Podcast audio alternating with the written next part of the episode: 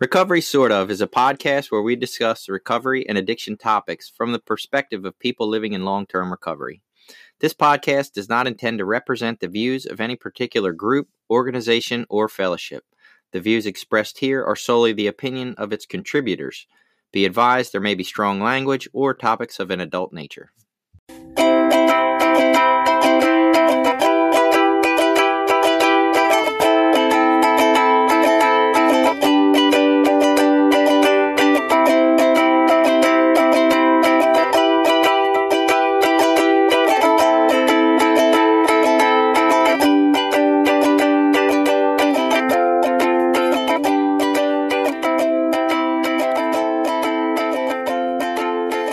Welcome back to Recovery Sort of. I'm Jason. I'm a guy in medium recovery. And I'm Billy. I'm a person in quarantine recovery. yeah, quarantine. That's a good one. Uh, so we wanted to start off this week. Uh, we're definitely going to get into this whole topic of different types of uh, specialty meetings, but we wanted to start off. We got an email from uh, Selena, and it was just it was really nice. It, it talked about how the podcast impacted her life and how she's been running and you know she's been listening to us while she runs and she ran like 22 miles last week which is incredible because wow. I yeah. might have run 22 miles my entire life um, if i added them all together. Right. And she just she talked about how not having you know meetings not having her church service uh, or being able to get to that recently and and just having this conversation in her ear made her feel a little more connected and a little more tied into recovery principles and, and it just anytime we get an email like this, man, it, it, touches me that somebody would take the time to type up, you know, a, a four paragraph email to send us that they appreciate us. Uh, it doesn't always feel like we're appreciated for sure in any aspect of my life. I don't know about you. So I, I, was, I was really thankful about it. And I just wanted to thank Selena and, uh, yeah, that's awesome. Thank you very much. It's very kind. And so, you know, now that we've mentioned that, uh, this week's topic, it started off um, with a random kind of text message from you to me, and I will let you tell that story. Uh, okay, so I was uh, Facebook messaging back and forth with a former sponsor um, who's out in California. We were conversing back and forth about some meetings, and you know, he was asking me kind of about some different people that were still in the area. Um, you know, that he remembered he had been in this area about ten to twelve years ago. Um, and he was bringing up some different members. Hey, how so and so, how so and so, and uh, it sort of pretty quickly, you know, came to be that probably only one or two out of about five people that he mentioned to me were still like actively involved in NA and connected to NA. People that would be, you know, considered old timers, and that we went back and forth a little bit about, you know, how it seems like uh, NA has a hard time keeping uh, the dinosaurs, the old timers, you know, connected to the fellowship, connected to the program, why we thought that might be. Um, wasn't a very deep conversation, but it was just kind of messaging back and forth. His take was that, you know, we have this kind of saying in uh, Narcotics Anonymous that is, you know, the newcomer is the most important person at any meeting because we can only keep what we have by giving it away. Um, he didn't quite agree with that philosophy and that i guess in looking a little bit into it seems to be pretty a unique saying to na i guess other fellowships that i know of at least in his opinion aa doesn't share that same philosophy as the newcomer being the most important person um, but anyway we got into you know what you know the sort of primary purpose of the meetings how you keep old timers connected um, and so I had kind of messaged Jason about some of that, and then that sort of turned into uh, some conversation about specialty meetings and should we have them? Maybe we should have, you know, old timers meetings where you only allow people with 20 years or more to share, or, you know, topic meetings where it might be topics just about long term recovery. It's funny. So I I remember when I got to NA and somebody said, "Oh, one program, one disease, one fellowship, one set of steps to answer the problem and all that." Like why would you ever go anywhere else besides NA no matter what symptom of your addiction happens to be, you know, presenting itself right now. Like, yeah, we deal with drug addiction, but our steps also treat, you know, if you're acting out sexually, if you're acting out with gambling, like our steps include all of that. And uh, I remember thinking, yeah, I'll never go anywhere else, right? This is all I need. And then later on, way later on, somebody gave me the opinion, hey, uh, that's kind of only in your area that people believe this that NA is all you need. Like in other areas, they say if one 12 step fellowship is good, then five is better. And I was like, oh, really? Like, I had no idea other people thought differently. And so, my instant reaction to this conversation is uh, I've always heard that, like, there was this guy uh, in my old area who was trying to, uh, rumor had it, I don't even know if this is really true. Hmm. Rumor had it, he was trying to start a meeting for people with 20 years plus. Um, and, and I don't doubt it. I mean, it seemed kind of fitting for him. And I, I used to think, what a jerk, right? like, you can't do that. You're excluding people. That's not okay. Um, and then as I got a little bit more time, I started to see some meetings and ways meetings worked. And I was like, ugh, I kind of understand why he wants this 20 Right. plus years meeting. Uh, still offended by it because I'm not able to go but I get it. Uh, but but I could see now how just my once uh, very steady opinion about life or how things should work is definitely a lot more open now to well maybe I don't know. Maybe things aren't so concrete. And so um, just asking around on Twitter this morning, got lots of answers because I wasn't completely sure that this was a AA thing too. Um, but Liz and and Sir Endred and Maria and uh, and my buddy Spicy Queso Man Paul and Doreen and Barb all assured me that like this is definitely universal to to twelve step Yeah. programs. It's not uh, unique for NA. And I remembered, um, you know, there's some other fellowships that definitely do this too. And so this this started a, a huge conversation about it. And so where where do you stand? Like basically, if old timer meetings are okay, then we got to be okay with also the men's reps and the women's reps and the LGBT meetings, LGBTQ, sorry, uh, and and maybe youth meetings and and all these sorts. So where what is your stance on these meetings? Because I have personally always held that something's wrong with them. They shouldn't be there. Yeah, and at times, so I've gone back and forth, and uh, I don't. it- It's funny. I say I go back and forth, but yet, ever since I got clean in this area, we've had specialty meetings, and no one ever balked at it. Um, and when I say that, we used to have a meeting actually in the area. It's actually not around anymore, but it was over in Harford County, the next county over, still part of our area, called Youth and Recovery. And that was the name of the meeting, you know, Youth Right. in Recovery. So, you know, everyone always supported that meeting and thought it was a great thing. But if you'd have talked about opening a men's meeting or a women's meeting, people had very strong opinions about why you couldn't do that. But a youth meeting was fine, you know. so, so it's weird, and it, it, for whatever reason, I guess it maybe because there's an IP that's about youth and recovery, so we feel like that one's okay. You know, Right. we don't have a men's only IP, so that's not okay.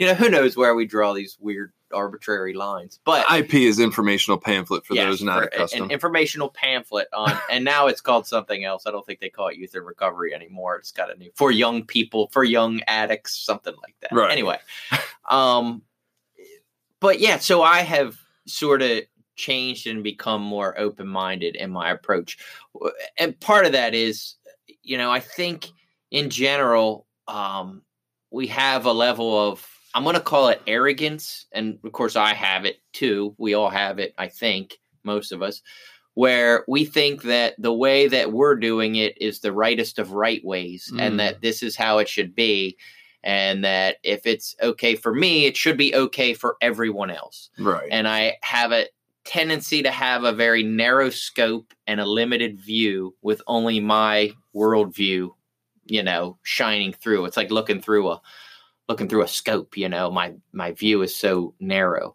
And when I say that, just look at something like you know, in all of our literature, they make suggestions about having a sponsor. I don't think it ever really talks in the basic text anywhere about actually writing steps. Um, the word actually writing out of the steps, I don't believe is in the basic text anywhere. It It's talks about step four, working the pretty sure. steps. Well, we write It talks about the way to write a four step is to Okay, write so- it. So it does say right, for some. for the fourth step. Yeah. But and I guess where I'm going with that is you know, we talk about a lot of these things being suggestions, but then there's a lot of hardcore people that would say, well, they're not fucking suggestions. They're what you need to do. And you Right. can't work steps without a sponsor. Well, guess what? There are probably some people that work steps without a sponsor. There are probably some people that say, you know, oh, well, I read the first step. I'm going to go meditate on it this weekend. And when I come back Monday, I work step one, and that's good. And you know, my immediate knee jerk reaction is to go, well, that's fucking wrong. You didn't really work the step. That's not correct. But I don't have that right. You know what I mean? If that works for them and that they're, you know, um, if they have stopped using, lose the desire to use, and find a new way to live, then who am I to say, well, you're working the program wrong? But we do it constantly. You know, we do that kind of thing constantly. And I think we tend to do the same thing with these meetings and traditions. Well, this this meeting should be this way because that's what works for me and it should be good for everyone else. Well, it it is, and and not to say, uh, look, self righteousness is a core part of my story. Unfortunately, like I'd like to be a different person who is much more accepting, but I'm not always. Um, but I will say that you know when I read traditions and and they say things like our hard won experience, right, and like this that the traditions will keep us from getting wrapped up in things that could destroy our fellowship. I do think, oh damn, this shit must be important. Like let me pay attention and not go against these because that's not gonna be beneficial to this program, right? So I, I think there's a level of importance to it. I also think you're right. Like, don't take ourselves too seriously or as if we are the ultimate authority for sure.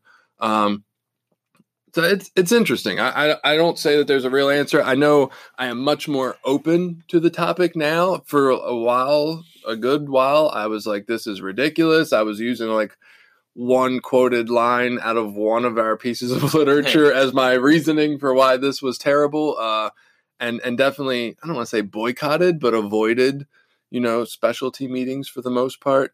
Um, just from my general knowledge, I try my best to avoid specialty meetings throughout my recovery. I, I know I've been to an LGBTQ meeting because it happened to be near my house early on, and I didn't really care. Um, I did go to a men's rap once or twice, but I generally try to avoid that.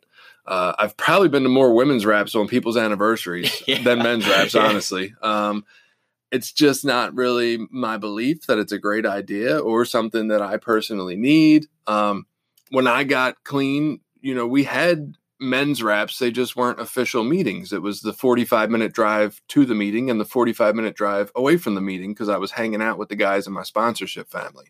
And so I guess, like you said, I took that small scope of this is what worked for me and said, y'all don't fucking need men's and women's raps. You do that on your own time. The meeting is for everyone. It's for the still suffering addict. It's for the only requirement for membership is a desire to stop using and all these these great wonderful quotes that I can throw at people to try to belittle them into thinking my way is righter.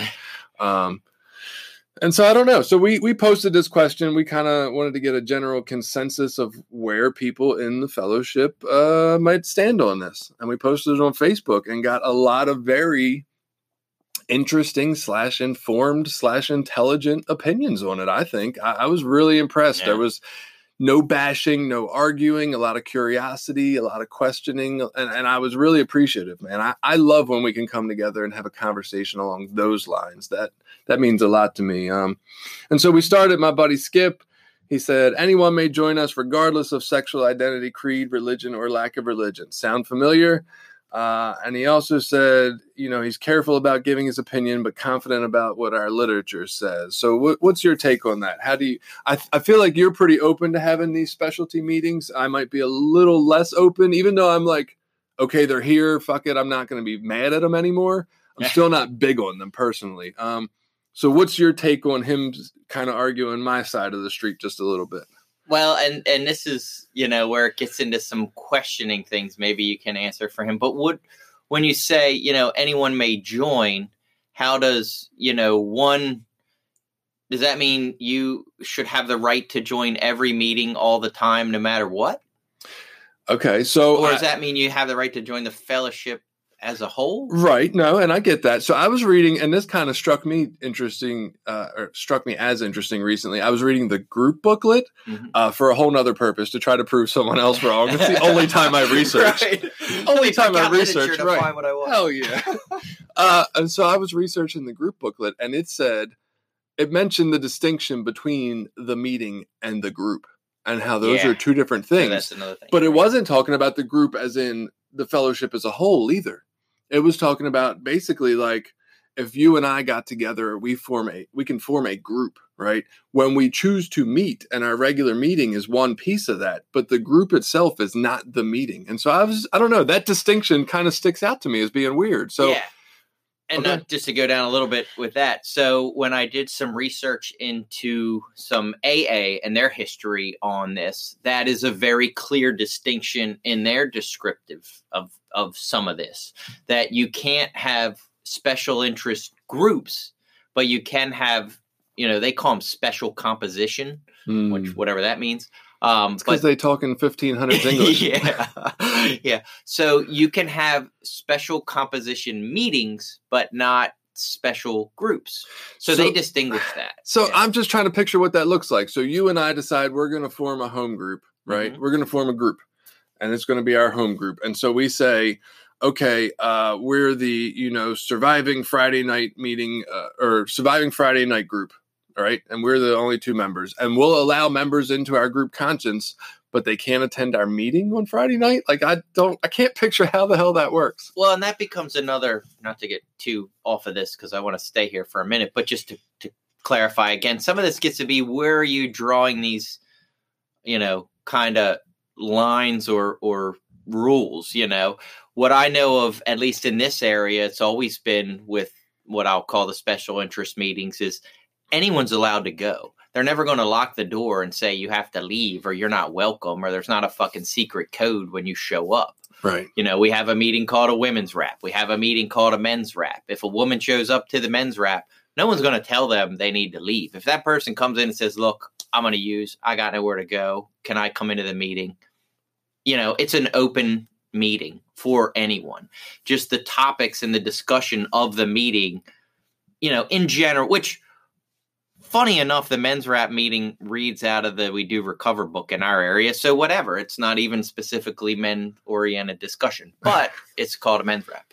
Um, maybe you're just getting men's take on it. I don't know. Right. I, I don't think The too much about testicular it anymore. uh, yeah, observations. but you know is i mean i would say if you had a group that was not letting people come that that would be bad i mean if you told people you're not welcome here um, i feel like those things would be a violation of our traditions but to say that we have a meeting that centers around specific topics is what's wrong with that? We do that with other specific topics and who gets to decide what specific topics are important enough you know No, absolutely. I think you take us down uh, just to skip around a little in these comments. Chris had said something along those lines. He said, you know, the same people can join us regardless of any of their circumstances. And then he said, I think it's bullshit if someone goes to a meeting and gets turned away for any reason. And if any group does that, shame on them. It can cost them their life, right? And so we had a little back and forth. I said, I don't think most groups are turning people away if they happen to show up and they're new and don't understand the difference between women's and men's. I really don't think that's happening often. I'm sure it has happened. I don't think it's the norm, right? Um, and he said it's come up with conversations before, and he's met people who were turned away, um, not in you know the specific area he's in, but he has heard of people being turned away. I, like I said, I'm sure somebody somewhere has gotten right. turned away at some point. Um, and then, so another guy commented under a buddy of mine, Mike, and he said, if I go to a women's rap and they say you can stay, but they also give me a schedule and tell me to go to a different meeting the following week, what are they implying? That I can't be there. So, like, we're talking about this requirement for membership. He says it's a violation of the third tradition. Why can't we just be addicts? He said, What's next? I'll start a ginger meeting just for reds, redheads. I don't do well with women and have little experience with gay people. What a great place to interact and get a better understanding of someone who's different than me. Diversity is our strength. I don't like the separation and labeling. I'm an addict called Mike. Right. And I I love people who can be bold in their in their, you know, statements and beliefs. I kind of am bold in my statements and beliefs and yet don't ever want to voice it without being diplomatic for some reason. So I, I kind of appreciate both of those sides of it. But uh, Right. I, think he's got a point. So yeah, okay, we're not turning them away week one, but we are telling them, implying at least telling them, don't come back. So what is like the women's rep in this area would accept a guy who showed up for a meeting. Absolutely. But do you think they would encourage him to come back the next week and continue to come to their meeting or would they encourage him to go somewhere else? Uh, I don't necessarily know that they would do either. I can say there was a guy that was going to that meeting for several weeks in the beginning. Um, so the, um, you know, the only reference I have to your I question is that that isn't what happened at. I mean, he knew it was a women's meeting and he went anyway, and no one ever said you can't come back. You know what I mean? That just never happened. So so Um, maybe and I don't know. It, it was probably more on, you know, I don't know. It just it didn't happen that way in in what in my one limited. I and I only know because my wife was in that group, so I only kind of know about that's what happened. And I would say he showed up again. She's like, yeah, you know, and had the meeting and went along, and no, you know, and fair enough. And so happened. I would say your wife is pretty open and, and inclusive, and I would say she's kind of the lead or Yeah, was the lead of that yeah. group. So people are going to follow in her footsteps. And so if she says, you know what, all are welcome because that, that's completely her personality, then nobody's going to tell him to go away. I guarantee that there's meetings in my old area where the women definitely said, "This is not for you for next week." Right? I I, I know those people down there, and that's probably how they felt about it. Uh, so I get that that's not your experience with the one experience up here, but when we're talking about the only requirement for membership or, or anyone may join us, a sexual identity, right? When we're speaking about that, and we say there is a meeting who is asking you not to come back next week, what does how does that affect that? So I look at it as joining the, you know, the program or the fellowship as a whole. And I have in this area 30 some other meetings that I can go to and plenty of opportunity to join. Um, you know, can I join that? Spec- well, I don't know. I, I mean, in, uh, again, in my belief and understanding of the traditions, I can still join that group if I want. Um, how comfortable and stuff that's going to be for me, eh, probably not too comfortable. You know what I mean? Right. Um, so I would hope. I mean, when I talk to people about finding a home group and joining a home group, I always tell them go to a bunch of meetings, see which one you feel the most comfortable at, see which one you feel like you connect with the people with, and join that meeting. Who, I would say the same thing applies there. You know what I mean? Who gets to decide if I'm too old to join a youth meeting? That's Well, what I want to know. thing. So, and I was going to laugh about that. So, I first got clean. I was 26, and I Right. felt like I was too old to go to the youth and recovery. like now, I feel like that's exactly probably where I could have been. But I was like, I'm, I'm 26. Like I'm too old to be at a youth and recovery meeting. But uh, you know, and and back to I think it was you know Mike about the ginger meeting and all that. I mean, and I hate to. I don't want to be too overly bold in my statement, but shocker, Mike, it's not about you. It's about other people and how do they feel. And do LGBT, do you honestly believe, you've been to enough meetings in this area, do you honestly believe an openly gay person would feel comfortable in most meetings around here to share about homosexual experiences or homosexual issues? I think I've seen uh, someone that's homosexual share in a couple of meetings in this area. Well, they've been, I mean, they're issues. around. They've been around. We've Yeah, had people. Cecil County isn't quite that uh, terrible, I guess. I I think we're a little more open. The the recovery Yeah, maybe community. I'm dating myself a little bit. Yeah, Maybe, maybe well- it's a little more open in the last couple years. I, I can tell you, I've seen racist comments. I've seen sexist comments. You know, and when I say that, I don't mean just you know on the sly. I mean openly, like right. you know, as an open attitude in what I would consider this this county, like it or not, is a little dated in some of our general beliefs as far as racism, um, open homosexuality. We are generally a very uh, conservative Christian community, you know, with a history of overt racism. Right. so to say that homosexuals and and you know even blacks or you know people of any minority, any ethnicity, not white Christian, um, in this general community. The recovery community is probably a little more open, Yeah. and I would mostly attribute that to the introduction of recovery houses. We're getting a lot more outside influence in the last five years than we've had in a long time. Right, right. And so, okay, so all this, Mike's comment, your comments, they're kind of tying us into some other people's comments on here. I'm going to try to wrap that in when I can. It's hard to keep up with all of it, though. So the next one, Ginger said, sometimes those meetings give people with similar experiences a place to share more deeply than they might elsewhere. Um, for example, I'm not sure I want to hear my pilot or doctor give specific details about their adventures. They are more likely to be honest with other doctors or pilots. However, there's I'm, she's trying to say they shouldn't do only those types of meetings. It can give them a place to hide, depending on group dynamics, be dangerous, right? And so, what I'm what I'm seeing here, I don't know, man. Because okay, yeah, could somebody possibly get more honest in a women's rap than she could in a men's rap?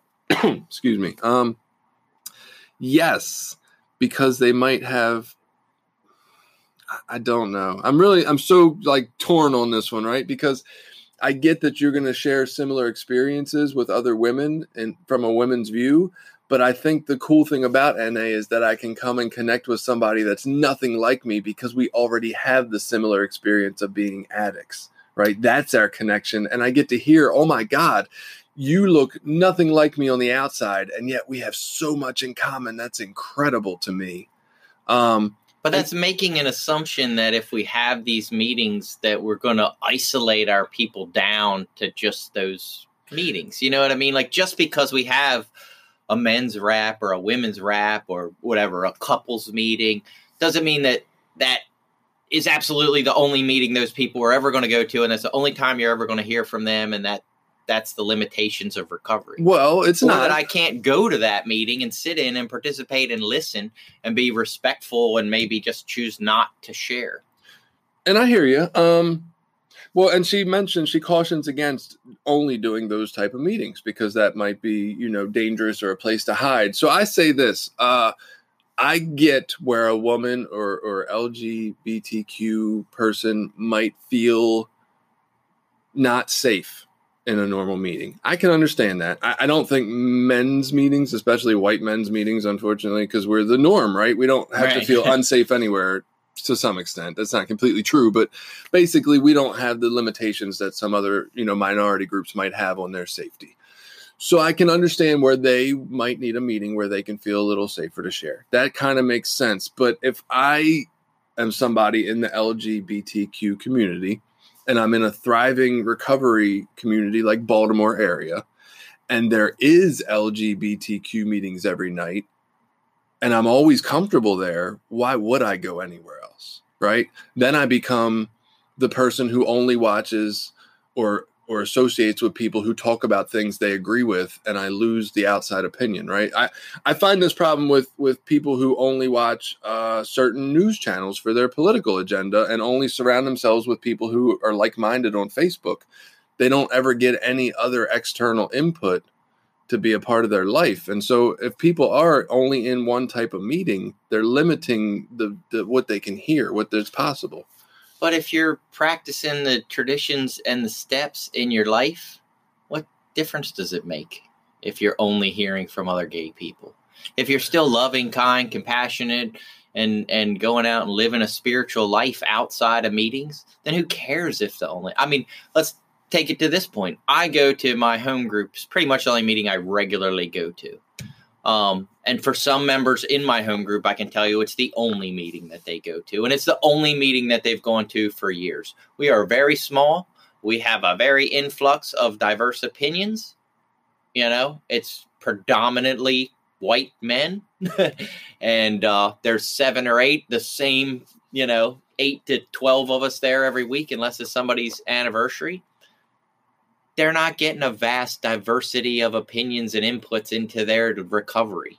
And You I think I that stimulates growth. And I mean, it doesn't stimulate it- growth. well, what I'm saying is if they are still practicing these principles to the best of their ability in all their affairs, I don't feel like that necessarily limits their life. It might make them a little more closed minded. It might mean they're not necessarily as broad perspective in society as they could be or should be, but that doesn't mean that they're, you know, damaged in their recovery or that they're well, in some way. Okay, so I hear you, right? And I disagree because I would say that uh, especially people in an area such as this who are mm-hmm. raised with parents who come from an area such as this who all have not all where there's a lot of opinions about you know certain things being right or wrong certain people being less or inferior uh, and we need to combat that you don't combat that by not being around those people right i had the opportunity to do some internship and some different things in in a predominantly minority community right and i took it as a huge opportunity because i might be the only exposure some of these people get to a kind white person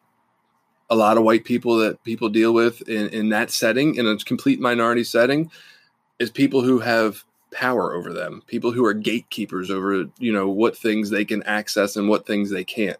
And so, you know, when I get opportunities like that, I need to expose people that, hey, not every white person is a dick, right? I need to be that example of, there are people who give a shit about you. There are people who aren't racist. There are people who are worth talking to. And through those interactions and examples, people do get a broader perspective. If you've never had a good interaction with someone of a different, you know, gender or, or ethnicity or um, sexual preference, you're not going to be as open to them. You're not going to be as able to practice spiritual principles there because you're still going to harbor things that go on uh, or, or you've grown up with because you've never had a chance to attack them or address them. Do you not see that? Um, so I agree with everything that you said, but I don't necessarily understand how that specific. I mean, that's like great rules to live by, but I don't specifically understand how that is tied into Narcotics Anonymous or Working Steps. Or, well, just or, that, that people who only attended LGBTQ meetings would never get the exposure to know that some people uh, are, do not hate them just because of their sexual preference. And I think the more exposure people get to other people who are understanding and loving is positive. I think that helps them in life and to practice spiritual principles with all people, not just other LGBTQ people. Uh, so let's take a quick break and we'll come right back and hopefully move on to the next comment. This episode has been brought to you by Voices of Hope, Inc., a nonprofit grassroots recovery community organization located in Maryland. Voices of Hope is made up of people in recovery, family members, and allies. Together, members strive to protect the dignity and respect of those that use drugs and those in recovery by advocating for treatment, support resources, and mentoring. Please visit us at www.voicesofhopececilmd.org and consider donating to our cause. Mom deserves the best, and there's no better place to shop for Mother's Day than Whole Foods Market. They're your destination for unbeatable savings, from premium gifts to show-stopping flowers and irresistible desserts. Start by saving 33% with Prime on all body care and candles. Then get a 15-stem bunch of tulips for just $9.99 each with Prime. Round out Mom's menu with festive rosé, irresistible berry chantilly cake, and more special treats. Come celebrate celebrate Mother's Day at Whole Foods Market. This is, I think, where the belief that there's a, a loving higher power in charge of all this relates. It's like the thing where if the LGBT person comes into their very first NA meeting and the very first meeting they encounter some racist you know, anti LGBT redneck who insults gay marriage and tells them they're abomination to God, that, you know what I mean? They never come to meetings again. Like it's, right. You know, we, we have to just trust that there's a, a loving God, you know, in our lives that's, that's working through all of this bigger than, you know, you know, bigger than what my specific situation is. But more back to what you were talking about, you know, we all have things we could do that would better our lives outside of Narcotics Anonymous. We know that healthy eating and going to the gym and all those things are great, but that has nothing to do with Narcotics Anonymous, working the 12 steps, you know, being abstinent from drugs, like all the, those things. No, I hear you. So, you know, if we're talking about just within the confines of a 12 step fellowship, an abstinence based 12 step fellowship where we stop using, lose the desire to use, and find a new way to live. I don't know that open minded life experiences or, or being open minded. You would hope that would be a result of working the steps. I know for me, it certainly has been. I am way more open minded now as a result of working steps in my life. But I don't think that's a prerequisite or a requirement I, I agree. No, and I'm with you, and and I can buy that. And and we might have gotten a little out in left field. Maybe I took that out to left field a little bit. Um, but I would say that by your theory of a loving higher power, making sure it all gets taken care of. I mean, you could take that to the extent to say, well, why do we have laws against murder? Because we should just trust that a loving higher power is going to make sure it all works out the right way. Like we need to have laws and rules and traditions still, even though we trust that that loving higher power is going to make it work. And so that's that kind of thing where we're at with this talk is the is this against the tradition of allowing everyone to enter when they want to if we're having specialty meetings? I think that was kind of I don't know. So when I say a loving higher power, I mean specifically to the program, not necessarily out in life. Um, and I guess I would okay to to maybe get away from the woo woo God stuff because it's kind of a little loose. I said that in language that I thought other people would understand. What I mean to say is that's how it would apply for me is within our fellowship, we should be living by spiritual principles of love, acceptance, humility, honesty, faith. You know, those, when I talk about a loving higher power, what I mean is, you know, we should be starting from a place of love and acceptance and trust of others that, you know, the, the goodwill of the whole is going to come through over the limited ignorance of a few of our members. Ah, but is it just a few? That's the question. I don't know. So uh, let's. Uh, we're getting way off. I feel like we're getting too far out there. Uh, Rachel said she has no problem with any meeting, uh, men's, women, open, closed, doesn't matter to her, um, and I can appreciate that. And so I asked her. I said, "Well, if none of that bothered her, would it bother her if they did one for people with only ten years or more?" Um, and she said, "Nope, I don't think that would bother me." That is something I think I would actually enjoy myself, right? Um, and so I, I get that because I have thought that same thing. Damn, I might enjoy that meeting, right? Without all the riffraff and the chaos and nobody sharing about their recovery house or, you know, their girlfriend. Well, they might share about their girlfriend still, but I did ask. So when you brought this comment up, like I, I said, okay, one, I want to ask this on Facebook, and two, I want to ask somebody who doesn't have that amount of time how would they feel about that right and so i did i asked a, a, buddy of mine jason and i said how would you feel if there was a meeting that had 10 or more years clean to attend and he said it would it would make him feel less than like he's got a little more than a year he's working steps he's working an na program um, i would say he's got a, a na message he, he you know lives spiritual principles he practices these principles in his affairs and yet he wouldn't be qualified to attend that meeting and he said it would. It would bother him. It would hurt his feelings. And so I just thought generally when you're talking about creating a certain type of meeting, you got to look at who it's going to affect and ask them, right? Not just who it's going to benefit, but who it's also going to hurt. Well, again, you're saying attend. I mean, anytime you say someone can't attend a meeting, you're violating a tradition. There's a difference.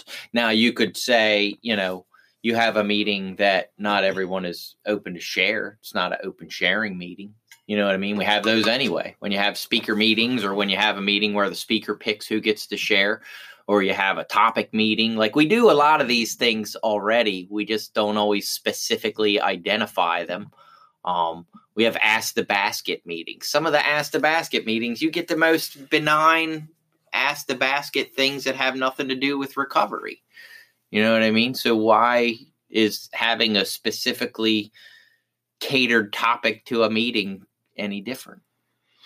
I don't know. I, I I don't know. I don't. I just don't know. I mean, I don't think men's or women's have anything to do with recovery either.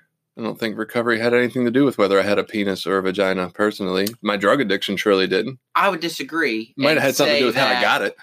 okay, so there's always the sort of you know maybe not so untalked about you know guys preying on the newcomer girls and and all those issues that come in and the guys in the halfway house hooking up with the girls in the halfway house and all that shit. As a guy it might be nice to go into a meeting and talk more openly about how you're struggling with some of those things and have feedback from other guys without worrying about the criticisms or you know whatever of a female. I wouldn't necessarily say that's again I, I agree that it shouldn't be all you should go to, but it would be nice to have that environment where you feel a little more safe to talk about some of those specific issues that you might have as a young guy in recovery. I had some issues. Okay, so I'll share what I mean. So I had some issues when I very first got clean. Um, I had actually had an opportunity to hook up with two different chicks, you know, and said no and like walked out in the middle of like a situation where, you know, it's getting ready to get into it with this chick. And I'm like, wait a minute, I, I can't do this. I got to get it. She was a married person and, you know, somebody I had fooled around with a bunch when I was using. And then I got clean and I'm like, I don't want to live this way anymore. This isn't the person that I'm trying to be now. And, uh, you know, when I feel honest, you know, and now I don't care. But back then, you know, here it was, I had two opportunities to turn down sex as a 25 year old guy. Like, what the fuck is wrong with me? And that's actually how I felt at that time. I'm like, what the fuck is wrong with me? like, Right. something's going on. I don't know if I like this recovery thing all of a sudden. You know, I'm developing these fucking morals and values that now I'm trying to live by. And that's strange. Um, I don't know how comfortable I would have been sharing that in front of a bunch of women. You know what I mean? It would have felt demasculating, and if that's even a word, you know, Emasculating, I E- think. dema- yeah, whatever that word is, you know, um, it, it would have felt awkward and weird as a person new in recovery to share that in a group of non, you know, men. And I, that's probably means it's not meant for the group. That probably means pull up a dude after the meeting and talk to him about it. But I, I guess what is the okay? So, and I would go back here with this particular statement and then the whole concept in general. So, what is the harm to you and your personal recovery if we decide on Monday night there's a meeting that deals with specifically women's issues? How is that limiting or in any way taking away from your opportunity to recover or grow in the fellowship of Narcotics Anonymous? For me specifically, probably zero Okay, because so I'm not going. is that limiting or affecting the opportunity for anyone that you can see is there a is there a i mean besides the most benign like you can only walk to that meeting you have no access to any other meeting anywhere ever and that tuesday night at eight o'clock is the fucking only remotely possible time in your entire life that you can get to a meeting So I would say if that situation exists, then it doesn't matter if it affects anybody else because if it affects that one addict from getting recovery, then that's a fucking problem. And you just loaded that up for that well- situation could possibly exist, and then you're keeping somebody from getting clean. If how they- are you keeping them from getting because if they show up at the meeting and people say this is a women's rap, you don't have to leave tonight, but here's a schedule of how to find a different meeting next week. Then even if they can't find a different meeting, there's no they don't have any other recourse. They can't what are they going to go back to that meeting that they were just told they weren't welcome at? That's nobody's going to do that, especially not early on. but now you're talking about how that information is presented to the individual and what arbitrary rules are being doled out by whoever the gatekeeper is. I mean, when I talk about all this, so so the way I think about this, and maybe I'm wrong, the way I think about this is these are topic meetings with a specific topic. These are this is, you know, the men's meeting. We call it a men's meeting. It's a men's topic meeting these are LGBTQ topic meetings. They're not, this meeting is only limited to men. This meeting is only limited to LGBTQ. That's definitely who they're asking to come. I don't know about the Correct. LGBTQ meetings. That might be a little more open to anyone and just maybe a safe spot for LGBTQ in particular. I, I'm not completely sure about that, but I think men's and women's raps are specifically. It's not, hey, this is the topic. Men come share about women at the women's rap. This is we really only want women here, and many meetings are carrying themselves under that umbrella as hey, yeah, if the newcomer shows up, we're not going to turn you away, but we are going to suggest you're not here again. Like, this is not what we're here for. We're here to have a safe place for women, which I'm not saying is a terrible thing, right? I get, I can understand where minority groups feel like, might feel like they need a safe place. I'm not against that. I do think it might not be right for the newcomer who needs a meeting. And that's the one they can walk to, the situation you just gave. I, I don't know. I think that's kind of shitty. So you think the program has a responsibility to I mean, what about the people that can't make it to meetings on the times that meetings are? What about people that work night shift and there's no day meeting? You, know, now we're supposed to open special meetings to accommodate for them because obviously we're not doing a good enough job. I don't know. So we I- can't possibly be available for every person 24 hours a day through a meeting. Through a meeting. Online? Right. Well, there you go. So that answers your question to the Tuesday night at eight o'clock person. I'm just saying, when we talk about this, the the the f- program is not a meeting. The program of Narcotics Anonymous does not exist as that one hour that happens on Tuesday night at eight o'clock. Absolutely not. That is a steps. meeting. You know what I mean? The program exists, you know, through the 12 steps and 12 traditions. So if you if someone can't get to a meeting or they go to a meeting that's not maybe, you know, the meeting they like or on a topic they like or not as welcoming as they think they should be, maybe they're the only white person in all F, That's beautiful. i messed that word up i can't say it or maybe they're the only you know female my home group for example tends to be all men. Yep. when a woman walks in she feels completely uncomfortable. That is not by design. That is by no wording of our own. Our meeting is called any way we can. It's you know there's nothing in there that indicates. But everybody kind of knows this. So when women come in they feel uncomfortable.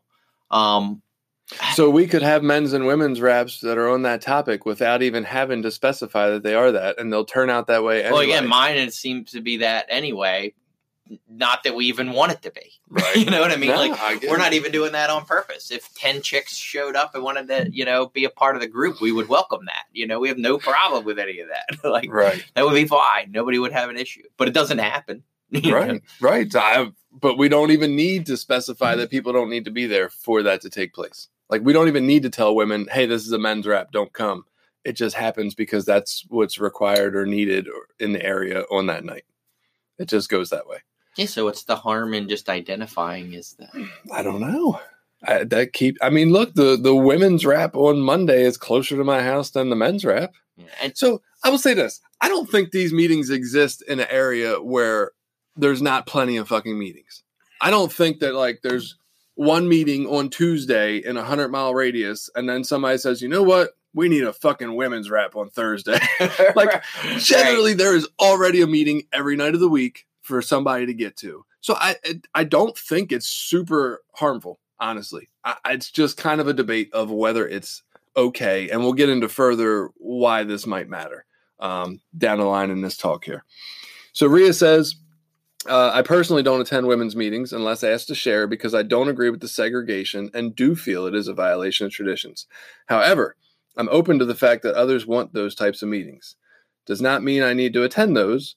There are so many meetings in our area that a few meetings targeted towards a certain population is not going to affect my recovery. Uh, and Wayne, you know, completely agree with that. And and I would say I agree. Like generally, when these meetings are started as specialty meetings, it's because there is a wealth of other meetings to attend, and it's not really negatively impacting people.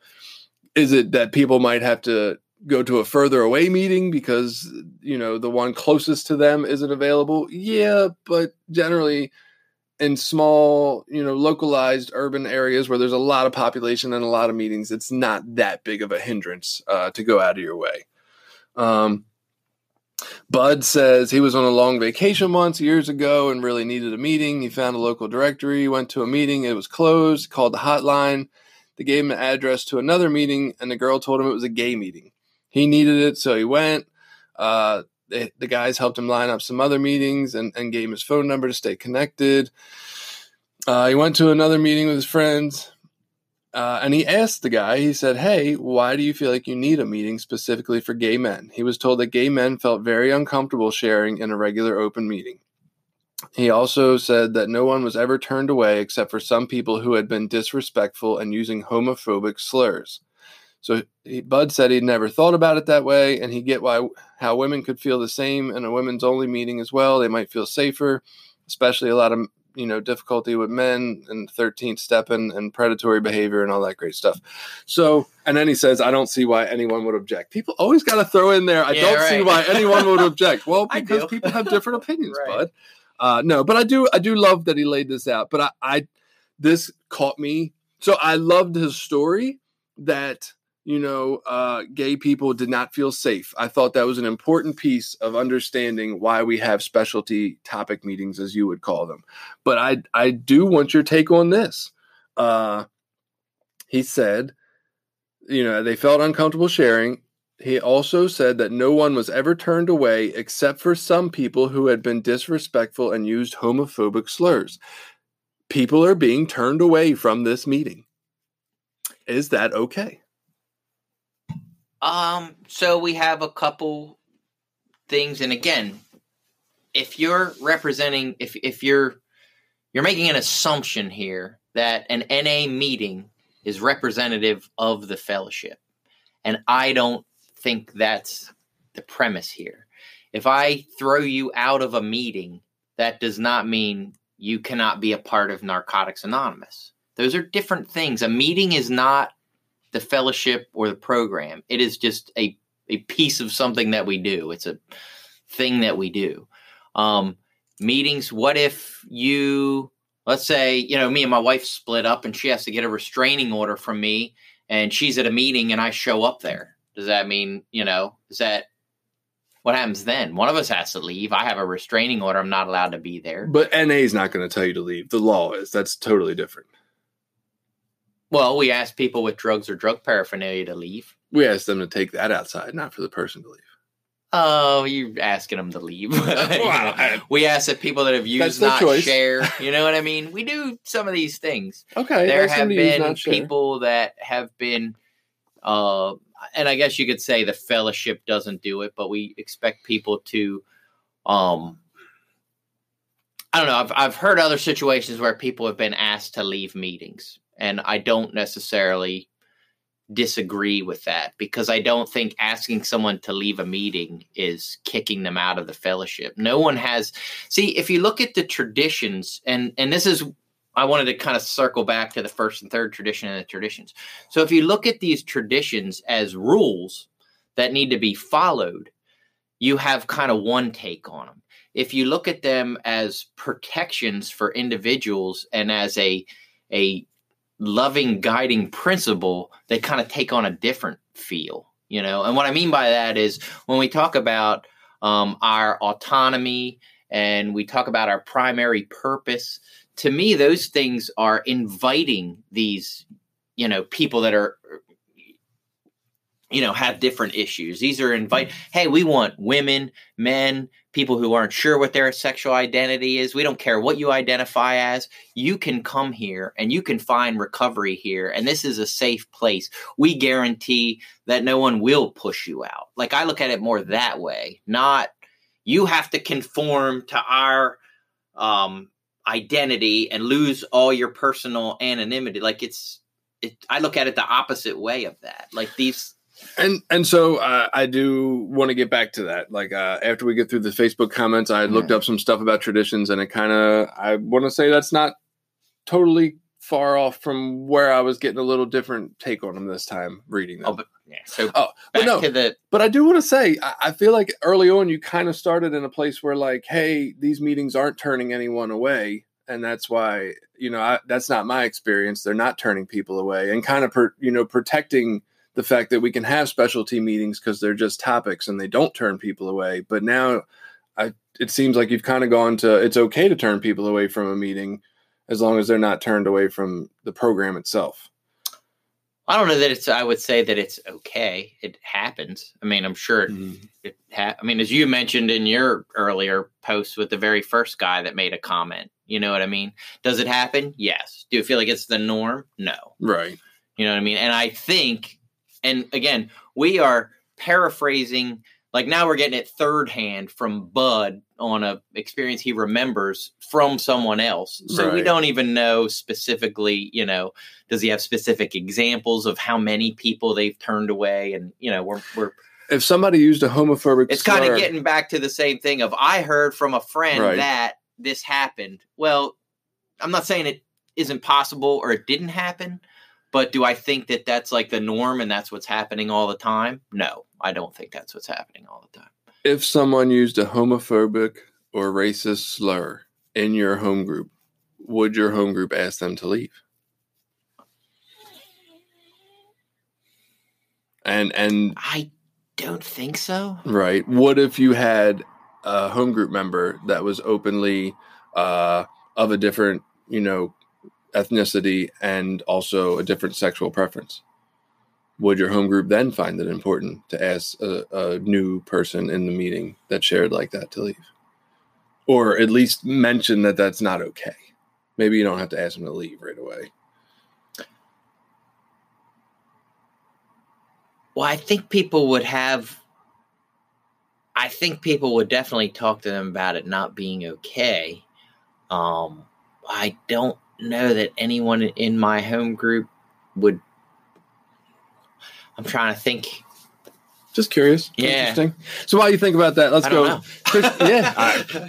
Well, but I think in a meeting that's LGBTQ, it's much easier to say, "Hey, you can't say that here because you know we have a majority here. This is kind of like our safe, protected area." Which I'm not saying is a bad thing Yeah.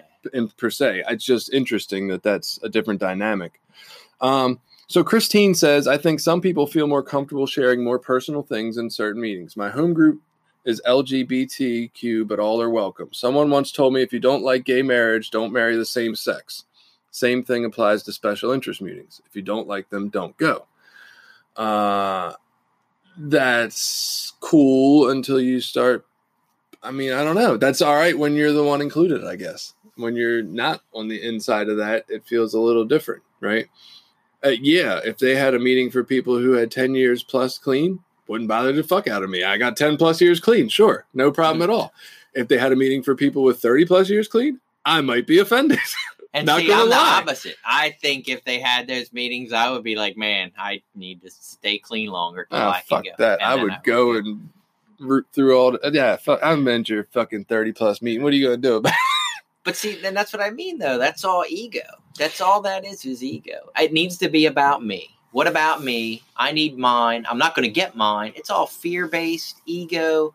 You know, there's plenty of recovery. There is plenty of Narcotics Anonymous. The beauty of the traditions and all this is that they protect and guarantee that it is for everyone. You know, it's not limiting. How is it not So ego to think that we need a some- meeting just for people with 30 plus years? How is that not ego?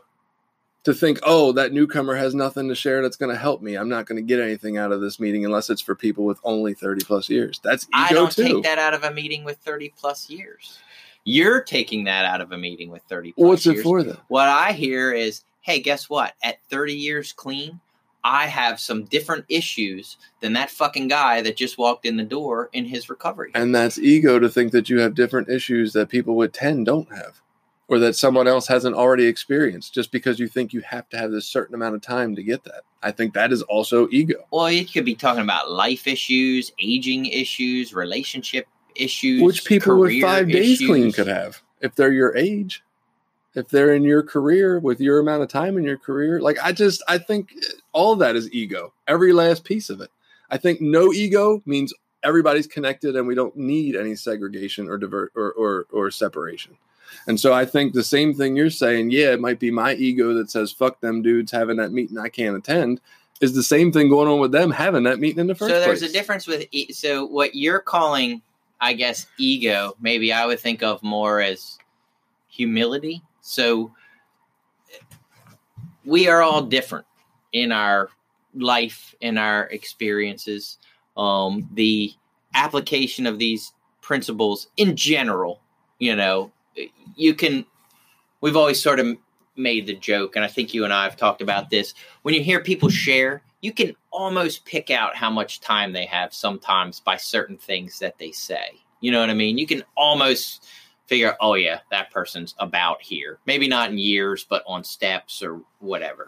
Yeah, I think in general, that's probably an ego-y thing to say, but you know what I mean? Like you can sure it's not humble yeah, no, not in this case.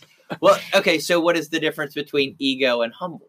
i don't know all the Yeah, time so- man humble is an honest um not making yourself better than or less than Yeah. ego is saying that i deserve i should have i need it's about me I That's need a meeting difference. for 30 plus year people. Ego. Well, if you say it that way, if that's your motivation, then yes, that is ego. What else is the motivation for making it? The humble person I want to create a meeting where people that have a longer lived experience. We wrote a fucking specific book about it. What do you think the the new uh what's it we do recover book is about? They specifically went out and wrote a book that was designed for people with longer amounts of clean time because we realized that we didn't have that within our fellowship. There was a recognition. They at the World Conference they voted on it as a need. They said this is a thing that we need because it is lacking in our fellowship. So was that ego based that we decided that we needed that? it was ego to think that that book was only going to help people with lots of time because it helps everyone because it's incredible information. it is, but there is I would say information in there that is more specifically catered towards people with time. I I'm think not saying it can't help. Okay, so if if and again, this is me. if I had a meeting that said, okay, it's people with 30 more a year, 30 years or more can share, I wouldn't limit it to just. I wouldn't say we don't want people with less time. No, if you have fucking three years, five years, ten years, come sit, listen. Hopefully, you'll get something out of this. Hopefully, you'll grow and change and learn. You know, I but dig it, bro. Listen, that book, right? They probably designed it and said this is going to affect people with time way more because it really deals with their niche, right? In this. And I don't think it did that. I think it helps everyone the same. Just the same way when I read the basic text with three months clean, it meant one thing to me. And now when I read it again, it means something completely different to me. The same exact words, because all this recovery stuff can affect us, right? I don't think their purpose might have been out of ego or, or thinking that we needed special you know words for people of a certain amount of time i don't think it worked out that i think it worked out in a beautiful way where everybody gets the same thing from or not the same thing but everybody gets usefulness out of it in a different way. I learn more from my five year old and a baby frequently than i do from people who have also have clean time as much as me right? I learn things from all over. The person with a week clean who who's got the insight to remind me of something that I need to know in my life, right? The guy who had just over a year who who I asked about would you go to a meeting uh, men's raps and and how do you feel about a meeting with more than 10 years jason he had a very spiritual response to all this that like kind of put me in my place a little bit right because i wasn't being so spiritual in that moment i was asking him my five year old who just shows me ways to be innocent and loving. Like, I think it's very egotistical to think that I need a specialty meeting for an amount of time to get that kind of information. And so that's where when we talk about our diversity being our strength, Yes. like that is but it's making the point it's like okay if all you're ever around is your five year old you're going to be lacking in some skills Absolutely. if you can't find a, a safe place to get the influence and the uh, input and application of these principles you know through adults then you're going to be lacking in your recovery know? and, I, and I don't, so a I don't meeting disagree. where it's catered around you know maybe different life experiences or or different uh, application of these principles or you know different uh, ways of lifestyles like how those principles are applied only enhances our experience it it only helps to to further like an understanding of the principles Right.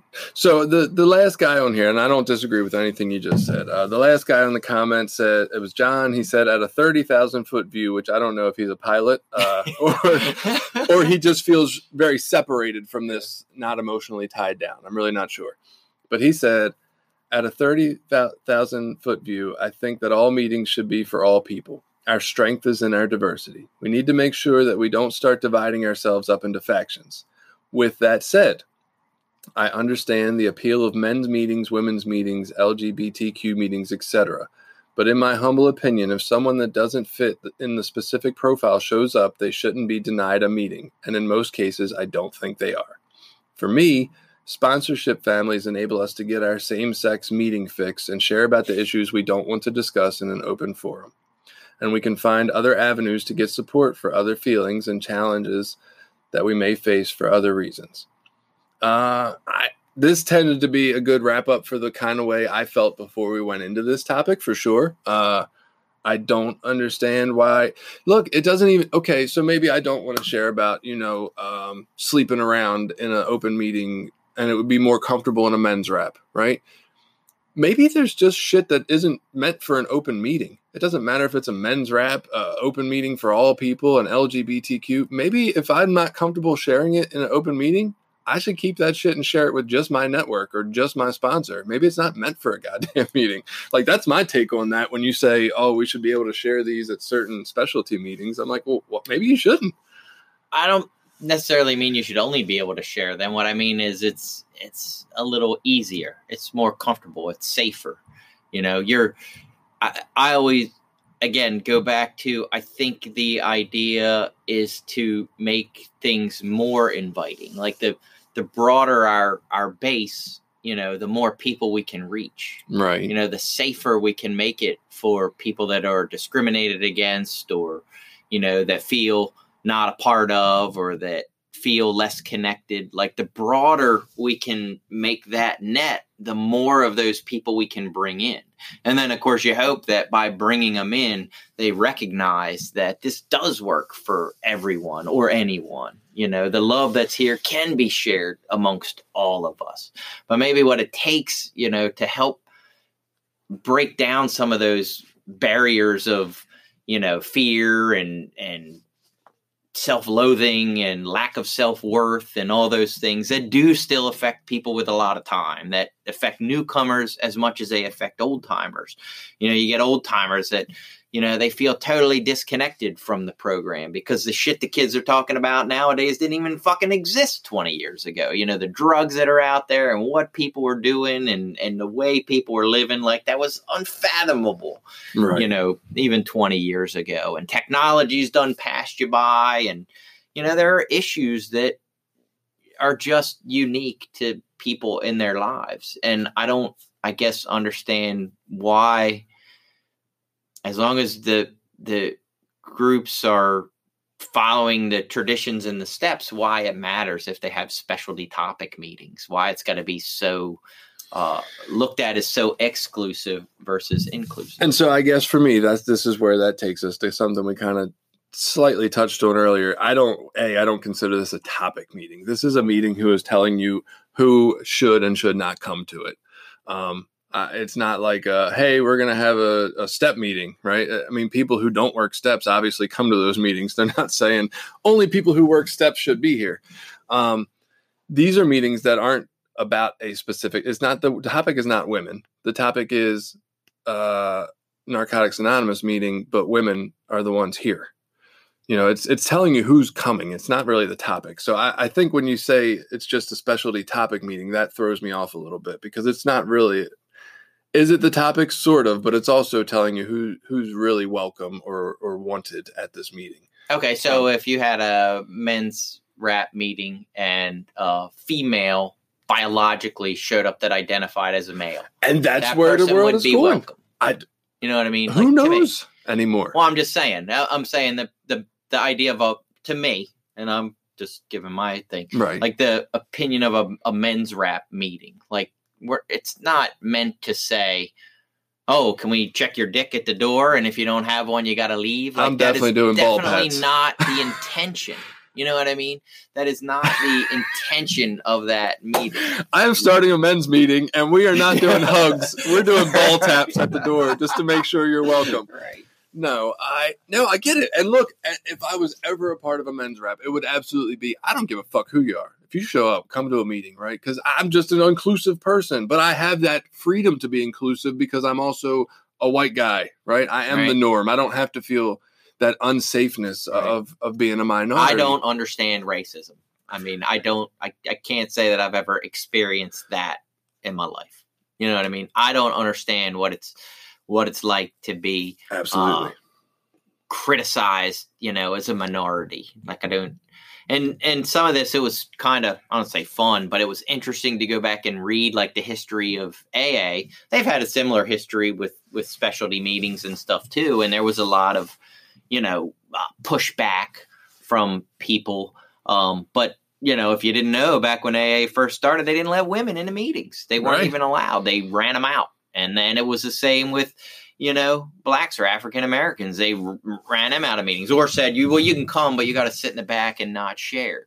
So those groups went and formed meetings and pushed through, you know, that that exclusion. They they pushed through and they created women's only meetings. They c- created, you know, uh, minority meetings. They created these LGBTQ meetings, and you know, through that, they were able to grow and prosper.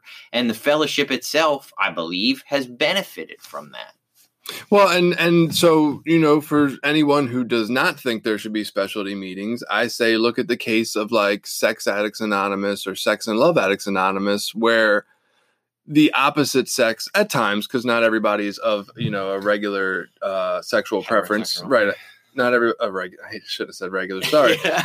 of the the you with words there. normative you know sexual preference or the heterosexual right well i want to be inclusive i'm not Yeah, trying to be rude to anyone um so in those fellowships where oftentimes you know the opposite sex is your drug of choice it would be like saying hey we can have heroin in the meetings with the heroin addicts like that's dangerous so is it safer for them to have only men's and women's meetings or or at least to have them exist for people who feel triggered uh, by being around you know their particular uh, quote unquote drug of choice like we also have to think about all these exclusions and, and cases that might affect it. So i want to kind of go through this is some stuff i pulled out of traditions. None of it i looked for a tradition a, a statement in our literature something that explained that this was wrong right? I wanted to have the final evidence. Uh, none of this, I will say, none of this did that for me. Right. I, I definitely, kind of like you were talking about earlier, I sort of had a different take on the traditions from looking at more of it. I do want to hear your response or, or the way you feel about it. So, tradition one talks about, uh, and these are quotes from our literature. You know, tradition one is our common welfare should come first. Personal recovery depends on NA unity these meetings sort of to me don't promote unity they kind of promote division a little bit the quotes it says our purpose is to carry the message to the addict who still suffers. I can see where these meetings still do that.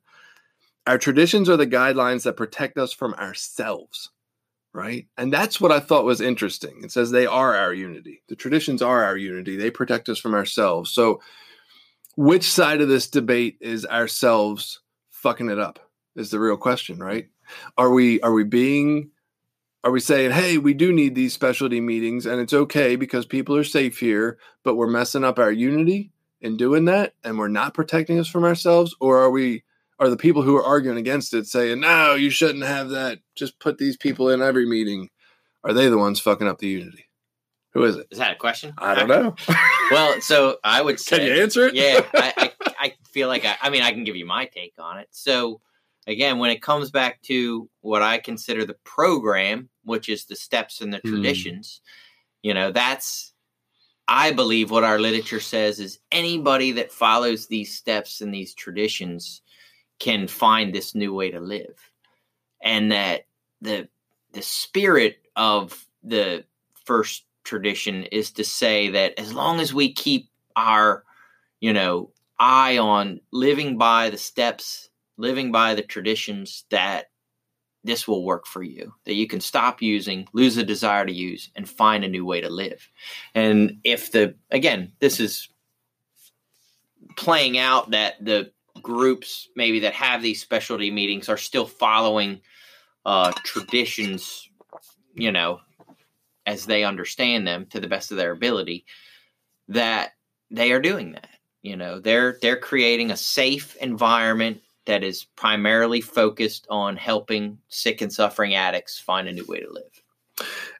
And so that kind of ties us into tradition three because uh, the only requirement for membership is a desire to stop using right? And i've heard you say many times today that the you consider the program and the meeting different which i agree with right? I, i'm not against that. I do think they're different things.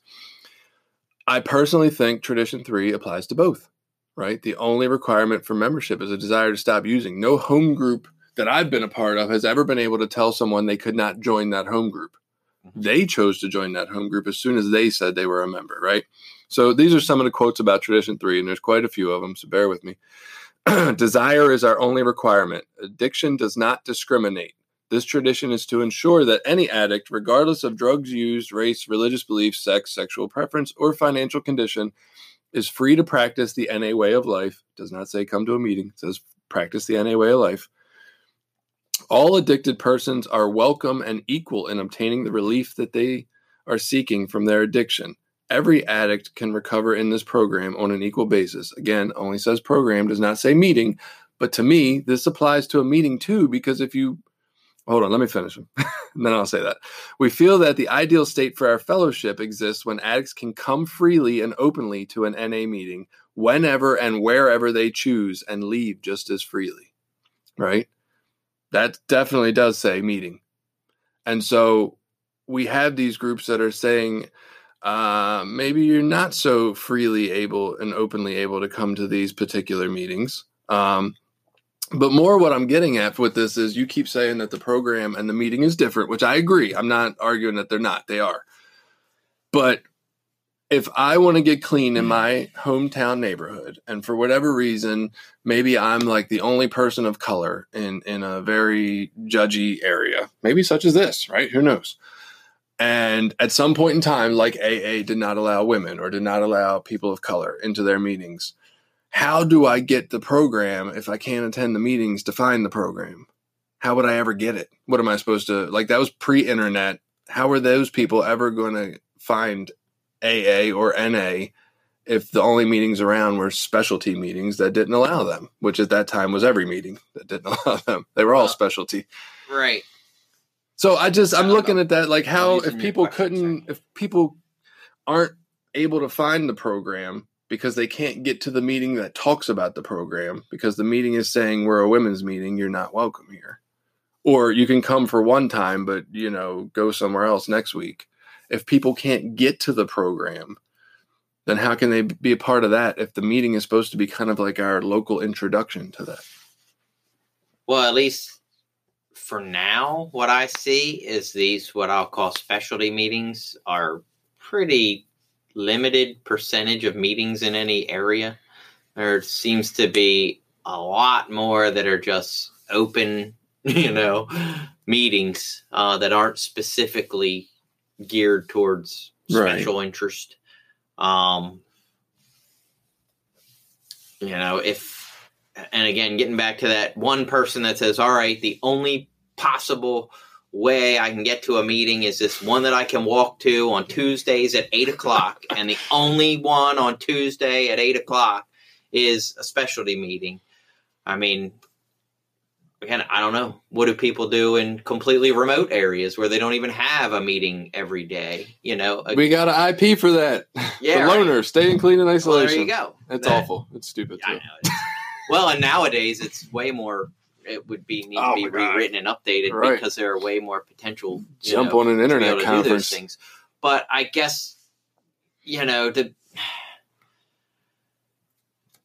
So I don't want to take you too far off, but this exact quote here we feel that the ideal state for our fellowship exists when addicts can come freely and openly to an NA meeting whenever and wherever they choose and leave just as freely.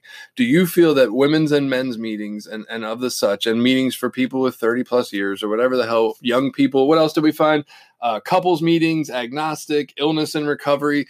Do you feel people can come freely and openly to en- any of those meetings whenever they choose? Well, again, you're reading that statement different than the way that I hear it. When I hear that, it says the ideal state. What I hear that to be is what we hope would happen is that there would be enough meetings 24 hours a day, seven days a week, that any addict on any day could find a meeting hmm. that they could go to. That's what I hear when you first read that. I don't hear like the the drawing the line in the sand rule there. I hear a spiritual ideology of love that says, you know, wouldn't it fucking be great? Wouldn't it be awesome if, you know, a sponsee called you up and said, hey, man, I'm really struggling. And you said, you know what? Let me come pick you up. There's a meeting around the corner.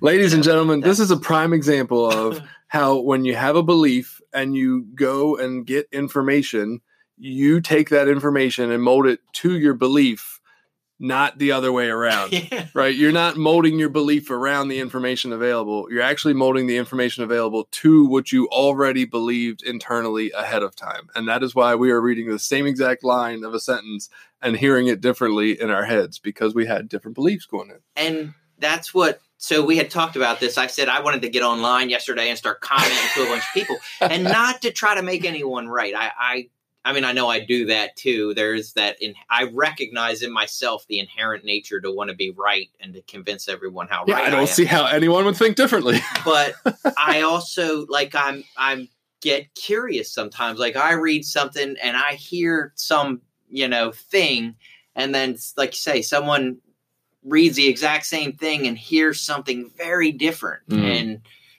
and of course there's that little side of me that wants to be like well they're seeing that way wrong. But i also sometimes wonder like how do you get to that state? You know how do you how do you hear you know again when we talk about our traditions and things like i look at them as this really open thing that's there to protect people and encourage people and inspire people to like hey come here try this do this. Right. you know we want you to come. We want you to feel safe. We want you to feel like this is a place that will work for you. When everyone else has told you you're a piece of shit and this won't work and you'll never do it and you're never going to be nothing we're the place that says come. We want you here. We want you to be a part of this. You can do this if you just live this way you'll fucking find freedom from addiction and a new way of life like that's what i hear when i hear these traditions of unity and you know I hear you. I hear you. So I, I went on Tradition Five, said some stuff. Uh, each group has but one primary purpose: to carry the message to the act that still suffers. Obviously, I, I I couldn't figure out how these meetings didn't still carry that purpose out, especially if they were a safe environment where a woman or a person of color or you know an LGBTQ member would not go to a regular meeting and they only felt safe in these particular meetings, then I felt like these meetings did fit our primary purpose to carry the message to the addict who still suffers, right? So I'm I'm reading through, I'm seeing this. Uh, tradition 12, of course, is where our diversity is our strength. That's where that comes from. Um, tradition one talked about that the diversity enriches the fellowship and gives rise to new and creative ways to reach addicts who need our help. And I was like, oh, fuck, like that new and creative ways, specialty meetings, right? This is where I start, yeah it starts fucking with my head. I know. And then tradition one said this, and this is what really fucked me up last night, Billy, or two nights ago, I think. It said, uh, with an attitude of open mindedness, we seek to understand other perspectives. And I was like, you bitches got me. so uh, at that moment, I said, oh man, okay. So I don't, from that point, I don't have an issue with the meetings, right? This is where I got to, though, in all of this. If we don't draw the line at not being able to have specialty meetings at all, where can we draw the line? Once you say that, okay, we have men's raps, women's raps, LGBTQ, youth, couples, agnostic, illness and recovery, and according to the NA literature, a pills meeting, whatever the hell that is, Yeah. terrifies the hell out of me, right? I don't know when we're going to have a Suboxone meeting of, of Yeah. Narcotics Anonymous. Um, where do you draw the line? If you don't draw it at none, where do you draw it? Because I feel like we're going to have uh, hate groups that are calling themselves NA meetings. I feel like that's possible. Maybe not. Maybe we're all spiritual enough that that doesn't exist, right? But I feel like this can be used against us to hinder us and said, "Oh, well, you have men's meetings and women's meetings and all this. Why can't we have our specialty meeting of what we believe in?" So, where do you draw the line if you don't draw it at the beginning? That's my Me? problem, I guess. I mean, if you're asking me Sure. specifically, it's- yes. Well, you're the only one here. yeah. So I don't know if that was a general question, but um, I would say I. I mean, like you know, the gentleman earlier mentioned about a gingers only meeting. I mean, me personally, I wouldn't object to it. I don't know if that's what you want to do. If you can get enough people there and they support it, and you're following the traditions, and you only want people with red hair there, have at it. Why? It's it again to me. It's not limiting or affecting or impairing my ability to recover in Narcotics Anonymous. And as far as I know, I can't directly see a way that it's impacting or affecting anyone else's ability to recover in Narcotics Anonymous. Um, if you have hate groups, I mean, I guess if they're threatening violence, you have some areas there that might be. But if you said, you know, we want to have a, a Hispanics only meeting in Narcotics Anonymous, I don't necessarily have a problem with that. So if I don't have a problem with the Hispanics only me or a Hispanics, Spanish speaking, whatever you want to call it, you know, Right. Latin American, whatever, you know, we want to cater it towards those issues. Um, I, I personally don't have a problem with it. So if I don't have a problem with that, then do I have a problem with a white people's only meeting? And I would say no. I mean, just Ah, me. Yeah. I'm saying no. I don't have a problem with one. So in my worldview, it would be uh, hypocritical to have a problem with another. Yeah, this is definitely an argument that I feel like I could get into with a lot of people in Cecil County, and I don't think you're much like the people in Cecil County, so don't take offense to that. yeah, that's okay. Um, but oh, I understand how hairy that is to say. That's why I went the one way first. right well no but i so i think and we've kind of mentioned this like when you talk about meetings for minorities that's a safe space right the minority is not what's getting the most attention normally right it's kind of like having oh well we got black history month why don't we have white history month every fucking month is 98% white I history agree. month right uh, you know, well, we have BET television. Why don't we have WET ET television? Well, because 95% of what's on TV is already for white people. Like it's it's not that we can't have white interest groups. It's just that's kind of already what the fucking interest is. Like we don't need to have specialty groups for you to have a version of your culture represented, right? These these minority groups are specialized because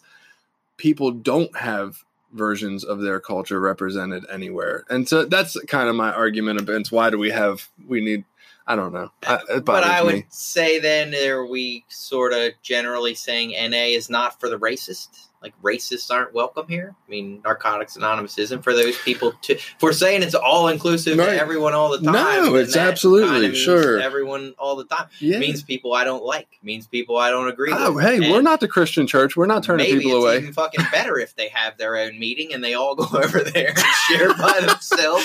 You know what I mean? Like maybe that's Maybe. a safe place for them to be to keep us safe. You know. maybe, maybe. Dude, And I don't not like it. I don't think, you know, again, I wouldn't support it. I wouldn't, you know, I wouldn't go there. I wouldn't encourage people that I sponsored to go there, you Well, know, because it's not a way that I want to live. but, But, here's where I thought mean I think that it shouldn't be. Right. Here's where I thought Mike had a really good point of if he comes to the fellowship and his entire exposure has been uh, maybe an upbringing that's around racist family members who, you know, don't like homosexual individuals, uh, and he doesn't want to live that way anymore, how does he gain exposure and understanding and sensitivity to people of that nature if they're all over at some other meeting that he's not going to explore? then that's where I think he had a really good point of like, this is where we learn to be sensitive and respect other people and understand that they're way more like us than they are different.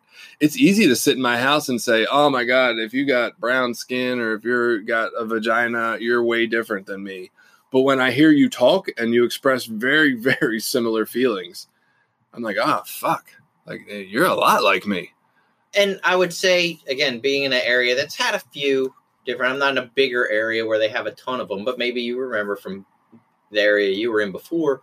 I mean, do, you know, these different, uh, like, all the men in the area don't go to the men's only meeting. No, You know, none of them do. All the women, yeah, right. None There's like four of them. all the women in the women's, you know, in the area don't go to the only the women's meeting. There's plenty of these other people. There's plenty of diversity in the other meetings. That it's not like the only representative of that community you get is that special interest meeting. There is you know? definitely men and women who, who you know go to the majority of meetings, and, and probably LGBTQ. It's not as openly represented or obvious. Like I don't really know who the hell's gay just by looking at them, so I can't tell you. I Right. mean, I'm sure there's probably people in a lot of meetings that uh, you know have a different preference. I guess uh, I don't know. I don't know though. Maybe you want them to wear letters so we know, so they No, can no, be no, representative no. of the community. Good no, God. you just mean all of them. You got to wear different letters on your shirt to let you know. I don't want to represent represent. anything. I will fuck No, that representation yeah, all up quickly. Uh, but no, that's you know again the the I tend to be, you know, all inclusive. Like, yeah, if you're going to have specialty topic, and I, again, I call them topic meetings. I go back to this. So in again, I did some reading of my own, and and I went on. NA has a bulletin number 18 that sort of vaguely addresses some of this, and, and AA has a bulletin that vaguely addresses some of this. Both fellowships in mm-hmm. general seem to believe that there's no direct conflict to any traditions or, you know, the steps or the traditions that would vo- special interest meetings violate. That in in their experience between the two fellowships, there's no direct like oh this is a direct violation of our traditions. Right. Um, and you know in the basic text it says there are two basic types of meeting those open to the general public and those closed to the public for addicts only. Meeting formats vary widely from group to group. Some are participation meetings some speakers some are question and answer and some focus on special problem discussions so, you know, that's where when I talk about being special problem discussions or special topic meetings, I tend to think that's what they should be. And in respect to those things, you know, you would hope that people that didn't fall into those discussions or topics would know.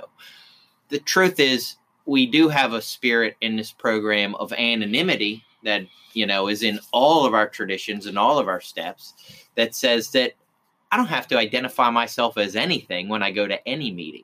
I can just go, say my name's Bill and I'm an addict, right. and I can sit there as freely as I want. And no one has a right to tell me to leave. And no one has a right to question whether I identify myself as a female, whether I identify myself as LGBT Q, whether, you know, maybe you could question whether I'm African American or Hispanic because I don't necessarily have the look. But even then, there's some, you know, you know, you'd have to start making some assumptions that you don't necessarily know. You don't know how I was raised or what culture I was in or if I was adopted into a different culture. Right. You know, in the spirit of anonymity, you would hope would carry through the meetings to where uh, we aren't running people out of these meetings. That would be wrong, you know, in any context. And and so I think that's a, a beautiful thing. I, I, hope people are never getting turned away from exposure to recovery because I think we desperately need it by the time we're willing to show up. Um, and so I hope that everybody is welcome, no matter what meeting format you get. I, I, do think if you listen to this podcast long enough, we are going to become well researched, trying to prove each other wrong. Um, I, I, will. I will consent on this one. I, I will, you know, say, hey, I had a much stronger opinion about this years ago. I've been way softer on it since, and kind of like I don't think these meetings are going anywhere for one thing, uh, and, and even I think this conversation and the research I did put in to get to this conversation, I'm even way softer on it now. It's very much a you know this probably isn't affecting my recovery in any kind of way. Am I going to go? Probably still not because I just don't have any interest. Uh, call it my own issue. Maybe I want some eye candy in a meeting, and I don't get that in men's raps too often. Except our buddy Aaron, he's kind of cute. He's at the men's rap. Um, but yeah, in general, this doesn't really affect me, and I, I, can see how it could really help some people to find a safe place to talk. And so I, that's where I got out of this. I, I'm pretty open, even further opened to the idea of this being all right. And it would be beautiful if in our society in the next I'm going to wishfully say 10 years, oh, maybe longer, that uh, people don't feel a need for that. Like I think it's a shame. I think it's it's sad that you know different groups of people within this country feel so persecuted or so uh, isolated or alone or disconnected from others that you know they feel like they can only relate or reflect within their individual groups. I would mm. I would mm. hope that you know we can all be open enough to everyone's struggles that you know our meetings aren't that people feel safe that right. people feel loved that they feel supported enough to to share their experiences with each other i think you got at least 20 maybe 30 years before society hits that we gotta wait for a generation to Mm, possibly not be here. hey, maybe it's Corona's taking care of it. Ooh, right on that note, uh, thanks for listening. Hopefully, you didn't listen this long to hear any of that stuff, and we'll see you next week. That wraps up this episode. Please subscribe, rate, and review this podcast on your preferred platform. If you have ideas for topics you'd like us to talk about or just want to add an opinion, contact us through Anchor, email us at recoverysortof at gmail.com, or find us on Twitter at recoverysortof.